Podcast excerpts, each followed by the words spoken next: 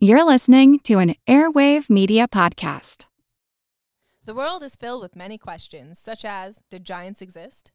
What is junk D N A? Does it mean that you're trash? Do you ever wonder if aliens have underwater bases in our oceans, and that's why there are so many U F O sightings off the coasts of islands all over the world?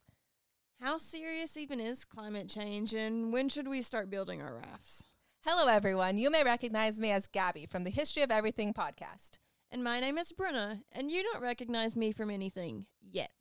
Together, we're two scientists who explore the answers to these questions and many, many more in our new podcast, Mystery, Mystery of Everything.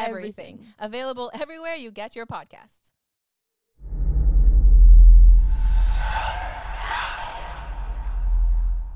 Hey, y'all. Spooky season is here. And if you're looking for a show to whet your appetite for a little haunted history, then I'd like to invite you to check out Southern Gothic, a chart-topping history podcast that explores some of the most infamous legends, folklore, ghost stories, and hauntings of the American South. We've covered all sorts of stuff from the Bell Witch of Tennessee to the disappearance of the Confederate submarine, the H L Hunley, not to mention our deep dives into the local lore of some of America's oldest and most haunted cities, like New Orleans, Charleston, and Saint Augustine. So, if you're ready for a little good old-fashioned Halloween storytelling with a commitment to quality historical research, then be sure to check out Southern Gothic today. It's available now on all your favorite podcast apps. When artist Yamandu Canosa knocks on Salvador Dali's door, what happens next? Enter the world of contemporary art in a new special exhibit, now at the Dali Museum. Hi,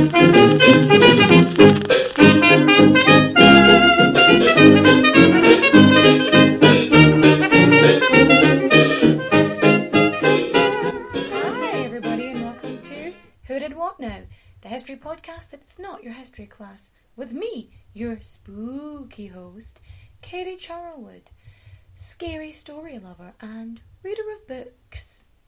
Hey, we are back. And it is October, and you know what that means.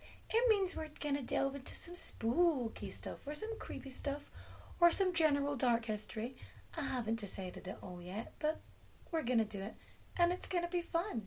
It is that wonderful time of year again, Gay Christmas, or as some of you may know it, Halloween. 'Tis the spooky season of ghosts and ghouls and creepy things, and creatures of the night. And of course, spooky stories, horror films, scare fests, pumpkin patches. I've never been to a pumpkin patch. Ah, oh, I want to go to a pumpkin patch. Aww. Anyway, this is my favourite time of year. It absolutely is. I love dressing up and being dramatic and going round to strangers' houses and asking them to give me something sweet. This now makes sense as to why I've made so many poor life choices. But anyway, I, I don't even know if I'm doing anything for Halloween or dressing up for Halloween. But I am ordering... Anyone anyone wants to take me bobbing for apples, I wouldn't say no. Oh, but it is that time of year. I love Halloween. Oh, when it's like properly autumn as well, and you've got that, the crunchy leaves. You know you love it, that... You can start wearing mittens and hats. I look good in a hat. I actually might buy a fedora. Like, that is the point I'm at in my life, that I think I can reclaim the fedora from the Dud Bros. I think, yeah. I am very excited this week. I actually have plans. You know, it's so strange for me to have plans, but I have plans. I'm going to Sligo, gonna go see a friend. We're gonna do, like, a pub and grub. We're going to go get something to eat. We're going to go for a couple drinks. It's going to be fun. Growing up is fun. Even though I am a thirty-three-year-old woman, my mother wants me to send her my geolocation to her so that she knows where I am at all times. I'm like, no, mother.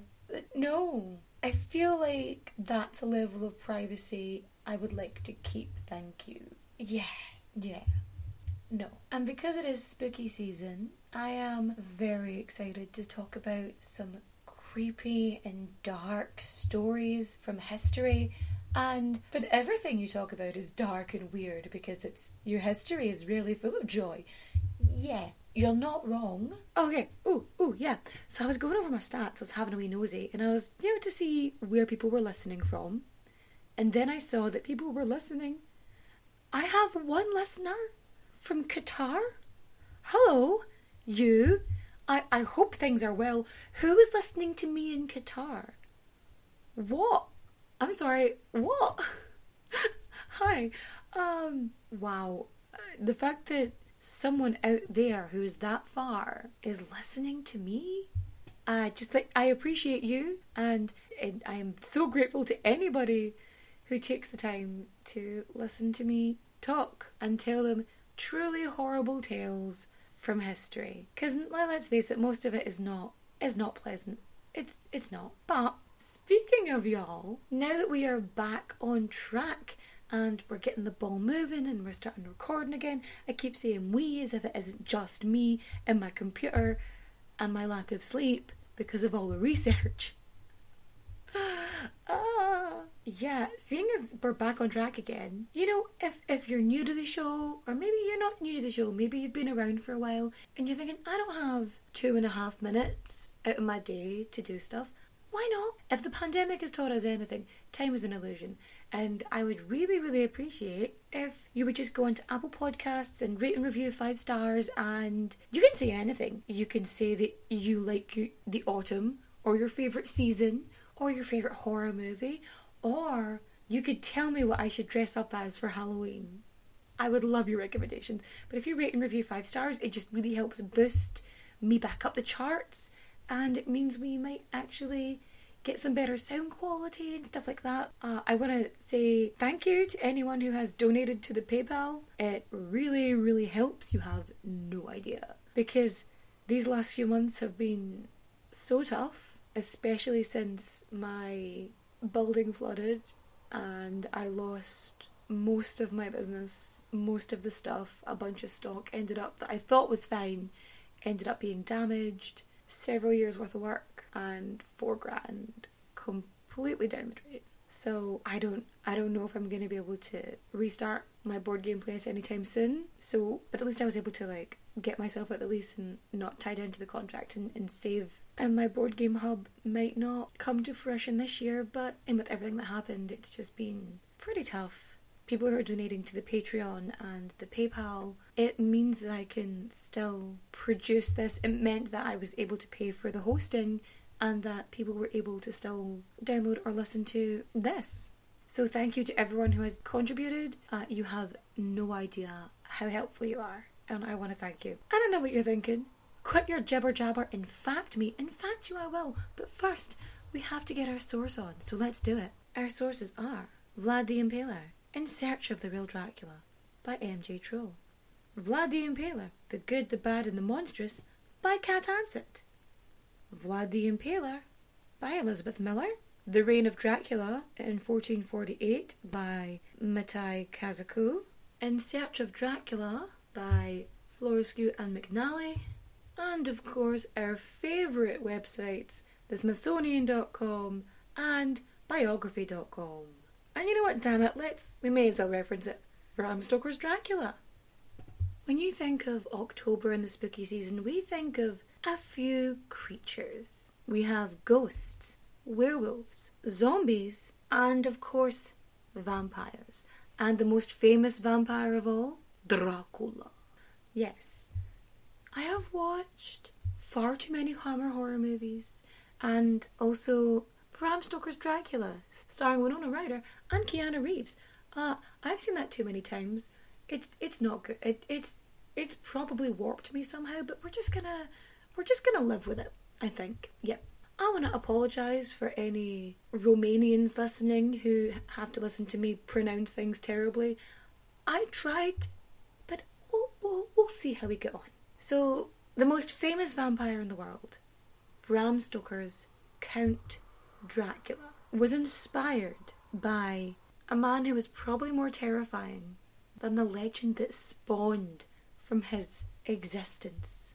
I'm gonna put a content warning now, actually. Things are gonna get very dark and very gory pretty quickly. So if if you're off put by anything horrific, including the manners in which men, women and children were slaughtered, probably best to skip this one. Okay?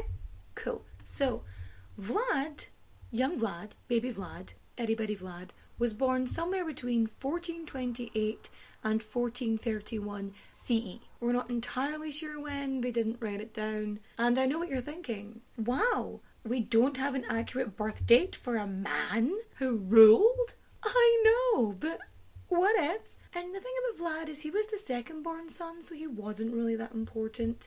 He had an older brother and a younger brother. If he had any sisters, I, I don't know. They're... They're not listed. I'm not even sure who his mother was. I did look up, but at this point I'm not entirely sure she was named. His father, on the other hand, Vlad the Second of Wallachia, earned the nickname, earned a new surname, Dracul. Because, right, because in fourteen thirty-one, which may or may not be the year that Vlad was born, King of Hungary inducted Daddy Vlad into the Order of the Dragon. The whole purpose of which was to keep the Ottoman Empire at bay. Now, the King of Hungary, he basically goes on and becomes the Holy Roman Emperor. It's a thing. Oh, geography time. Who doesn't love maps and shit? Basically, areas like Transylvania and Wallachia, which are now in Romania. Romania didn't exist as a country until, I think, the eighteen hundreds. So at this point, it was still a bunch of territories under the rule of Hungary. So Vlad, Daddy Vlad, he was actually originally from Transylvania. Vlad the Third, our Vlad. But Vlad the Impaler was very much based in Wallachia and never actually set foot in Transylvania unless he was just passing through. But these areas, these principalities, basically sat between Christian Europe and the Muslim lands of the Ottoman Empire. So Transylvania, which is like just above Wallachia, they were constantly involved in these like big bloody battles because you've got Ottoman forces coming one way and you've got Christian crusaders coming the other. You know, there was always something going somewhere. So yeah, so Daddy Vlad, he gets inducted into the Order of the Dragon, a Christian military order. Who knew? So when he has the surname Dracul, Vlad the Third becomes son of Dracul, which then turns into Dracula. It's, it's, it's a thing. So just in case you were wondering how the fuck they got Dracula from Vlad, there you go. Also, in sort of modern Romanian, Dracul actually means devil, so it, it kind of works in several levels. So yeah, there's constantly these battles going back and forth, and Vlad the Second is like the prince of this, well, principality. That's why he's a fucking prince. And Daddy Vlad is called to this diplomatic meeting in fourteen forty-two with the Sultan. with the Turkish Sultan, and apparently it was bring your kids to work day. So he brings little lad Vlad and his younger brother Radu. But, surprise, surprise, it's a trap! So Vlad the Second and his two younger sons are arrested. All three are arrested and they're held hostage. Daddy Vlad gets released, like, on the condition that he leaves his two boys behind. You know, as a as an insurance clause. Yeah, the Ottomans really wanted Daddy Vlad to behave himself with regards to this war that was going on between Hungary and Turkey. See, this is a common thing that happened in the medieval era, is someone would take the child of an enemy and raise them. And they do this for two reasons. One, so the enemy wouldn't start shit, because, you know, they, one would assume you'd want your children to stay alive. And the second part is, by raising the enemy's children, by teaching, training, all this stuff, it makes them loyal to them and not their family. Or at least that was the idea behind it. It would be classic conditioning. Training and socialising the child to be part of that culture and those beliefs and and have them more aligned with you than their family, the enemy. Under the Ottomans, little Vlad and his younger brother Radu, they get taught philosophy, science, the arts. They're having a whale of a time. They also train them to become skilled horsemen and warriors, but uh, surprisingly enough, it wasn't all peaches and cream, because although they are, you know, training them and stuff, at the end of the day, they're still prisoners. And there were occasions where Vlad was imprisoned and tortured and was no stranger to the punishments inflicted by the people who were raising him. And it was while he was being held in the Ottoman Empire that Vlad witnessed how the Ottomans impaled their enemies. Don't worry, it gets worse. While they're being held, so about five years later after they've been taken hostage, Daddy Vlad is the victim of a coup. These local warlords oust him as the ruler, take him to the swamps and assassinate him. And Daddy Vlad, he actually got off pretty lightly because his older brother Mircea, who technically should have become leader after Daddy Vlad died, ends up being tortured, blinded and buried alive. So while Vlad and his brother are treated, you know, pretty well by the standards of the time, his younger brother, he he basically went over to the Turkish side, but Vlad, Vlad wasn't really super happy about the fact that he'd been held captive and that his father and brother had been assassinated. I mean, as life events go, probably not a fun way to have things. A year later, Vlad is released, and he is a man with a mission, and he is looking to take back rule of Wallachia from his cousin Vladislav the Second. And this is the first time he does this. Effectively, so he utilises the connection he has and embarks on a campaign with the military support from these Ottoman governors. I'm Helena Bonham Carter, and for B B C Radio four, this is History's Secret Heroes, a new series of rarely heard tales from World War Two. They had no idea that she was Britain's top female codebreaker. We'll hear of daring risk-takers. What she was offering to do was to ski in over the high Carpathian mountains. Of course it was dangerous, but uh, danger was his friend. Subscribe to History's Secret Heroes wherever you get your podcasts. Um, from northern Bulgaria. And lucky for Vlad, Vladislav wasn't actually there. He'd gone to the Balkans to fight the Ottomans. Unfortunately, this victory was short-lived because Vlad gets deposed after only two months because Vladislav comes back and he's got a bigger and he's got a bigger and better army. This is where history kind of gets murky. Between fourteen forty-eight and fourteen fifty-six, we have no fucking clue where Vlad is or what he was doing. All we know is that he switched sides. So instead of, you know, utilising and keeping the support from the Ottoman Empire, he turned his eyes back to Hungary. In fourteen fifty-six, this shit hits the fan. Constantinople falls and becomes and falls under Ottoman rule, basically putting the Ottoman Empire in a position to invade all of Europe. And Vlad is known as being incredibly anti-Ottoman, so he's already in the right place. And in nineteen fifty-six, Vlad meets Vladislav in battle and defeats him by cutting off his fucking head. Ends up being proclaimed the Voivode of Wallachia in fourteen fifty-six by the King of Hungary. And just to ensure everyone knew where he stood, the first thing he does is he stops paying an annual tribute to the Ottoman Sultan, which was the only thing before that kept the peace, really, between Wallachia and then the Turks. But, and that wasn't the only thing Vlad did to consolidate his power. On Easter Sunday, fourteen fifty-seven, the twenty-four, twenty-five-year-old Prince Vlad the Third of Wallachia, he hosts a banquet on Easter Sunday. So he's throwing this big Easter celebration. He invites all the nobles of the realm, the noblemen, the boyars. He knew they would challenge his authority because, you know, and he had... And uh, he had a wee surprise waiting for them. And no, sorry, they were not going to go hunting for chocolate eggs. And while they're finishing off their meal, Vlad asks all the noblemen, all of the this boyar class, how old they were. And why have they had so many princes in their land?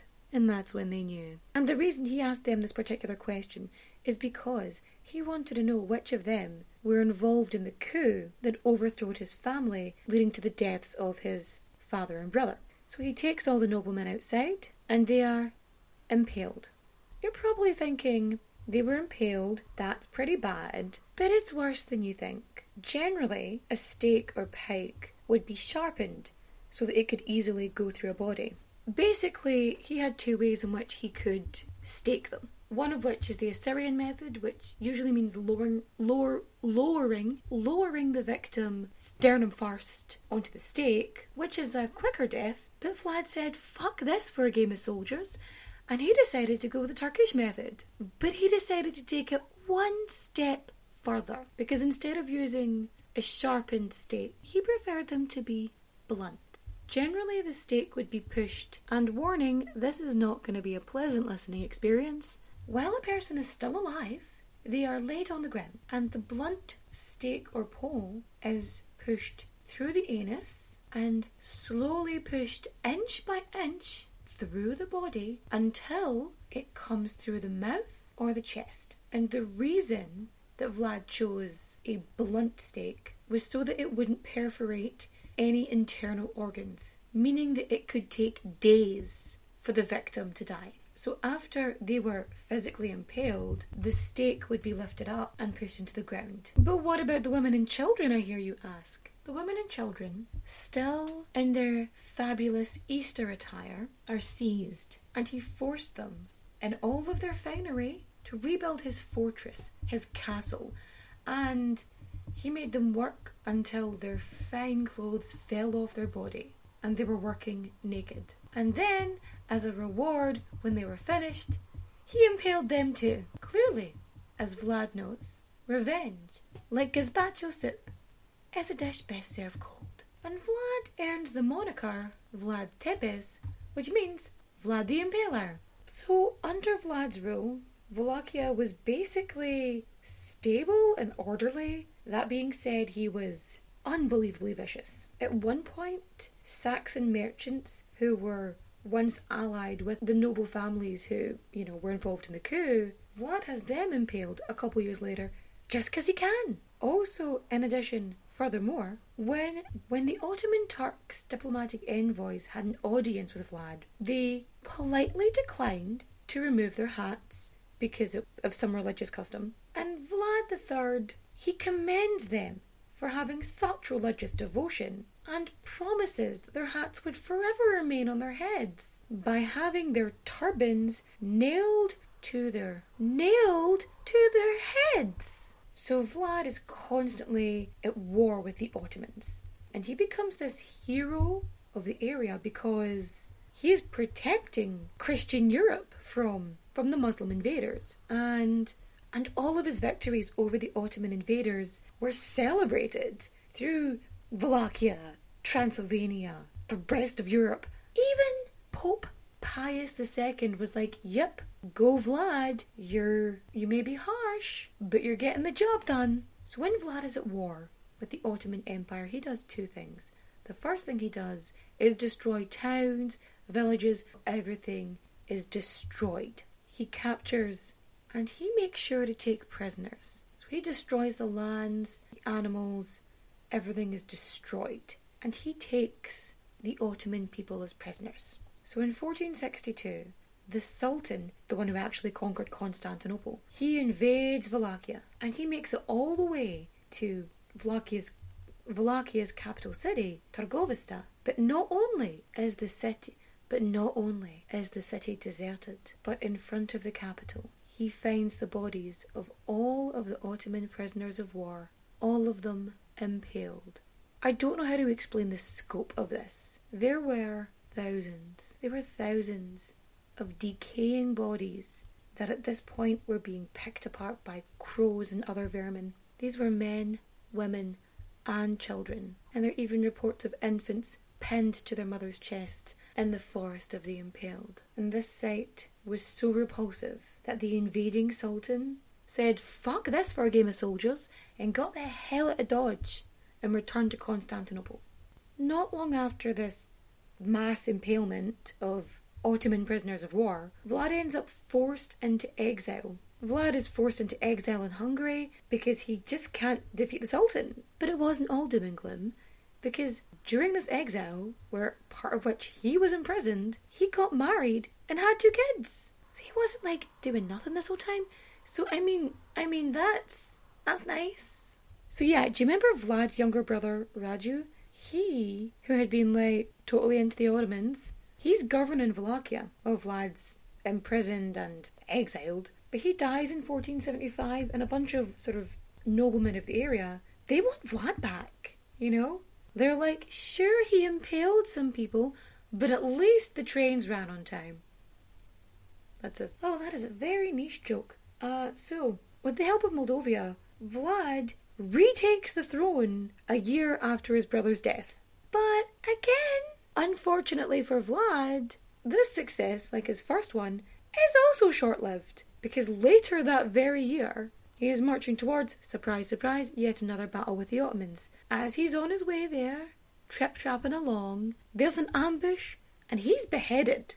And the legend goes, and his head was taken and delivered to the Sultan in Constantinople as a trophy for him to display above the city gates. Now, what happened to the rest of his body? We don't actually know. It could be in Snagov. It could be in Komana. It could be in Bucharest or Danube or... It, we're not sure. We, we don't know where it is. It's it's somewhere. And so ends the story. And so ends the story of Vlad the Third, Voivode of Wallachia, otherwise known as Vlad the Impaler. So, what did we learn today? We learned that Vlad is not short for anything, nor was he ever actually involved in Transylvania, and that that connection was somehow made later on, and that being cruel and harsh is fine as long as you get results. And no matter how many men, women or children you horrifically impale, you will still find someone willing to marry you and bear your children. Okay, okay. So that was, that was something. So if you liked today's episode, the story, my retelling of this horrific fucking tale, please, please go into iTunes, Google Podcasts, Spotify, anywhere where you can rate and review. Rate and review me five stars and say something nice. Um, or don't say something nice. I don't care. Say say whatever you like. It just, it just really, really helps. It really helps me, and I would greatly, greatly appreciate it. If you want to help keep the lights running, you can go on to, you can go onto my Ko-fi. You've got PayPal. And there is a... and the Patreon. All links are in the description down below. Also, in addition, furthermore, uh, you can follow me on the social medias. I'm on TikTok, Instagram and Facebook as Who Did What Now Pod. And I'm also on Twitter as Who Did What Now P D, because there weren't enough characters allowed in the username. So... Uh, improvised. And of course, lest we forget, oh, recommendations this week.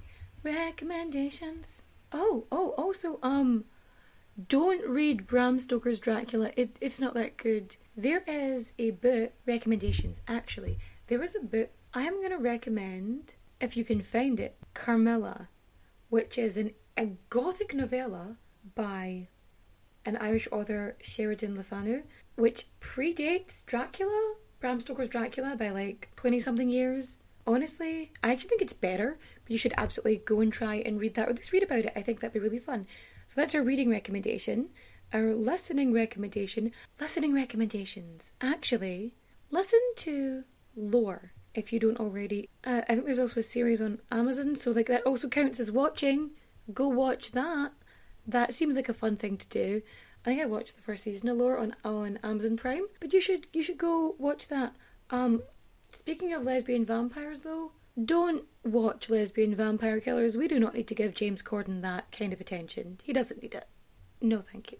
But I want to thank you. But it is that time again, and I want to thank you all for listening. Oh, actually, before I go, I have snail mail as well. So I've got like um, so like if you ever want to write anything to me, I I'll write you back. If you give me an address, I have a snail mail address down below if you want to send me any letters. Because penmanship is a lost art, and I'll write you back. Why not? Let's, let's just do it. I think it'll be fun. Uh, if you've got any kind of stories you want me to cover, I uh, feel free to like, feel free to like tweet or message or email. It's all in there. But I am gonna have to go because it is getting pretty late, and I'm gonna bid you adios, au revoir, auf Wiedersehen, my friends. Bye bye. Hello everyone, Stakuyi here. And I'm Gabby. And we are the hosts of History of Everything, a podcast which you can probably guess by the name is, well, I mean, it's about everything. Do you want to know why people thought potatoes were evil and would give you syphilis? Are you curious about all the stories of the terrible and stupid ways that people have kicked the bucket over the years? Do you want to hear tales about all of the different badasses of history and the lives that they had brought to life? Well, if so, then look no further. History of Everything is just the right podcast for you. It's available on Spotify, Pandora, and anywhere else that you get your podcast from. Join us for some fun and just see how weird and wacky history can be.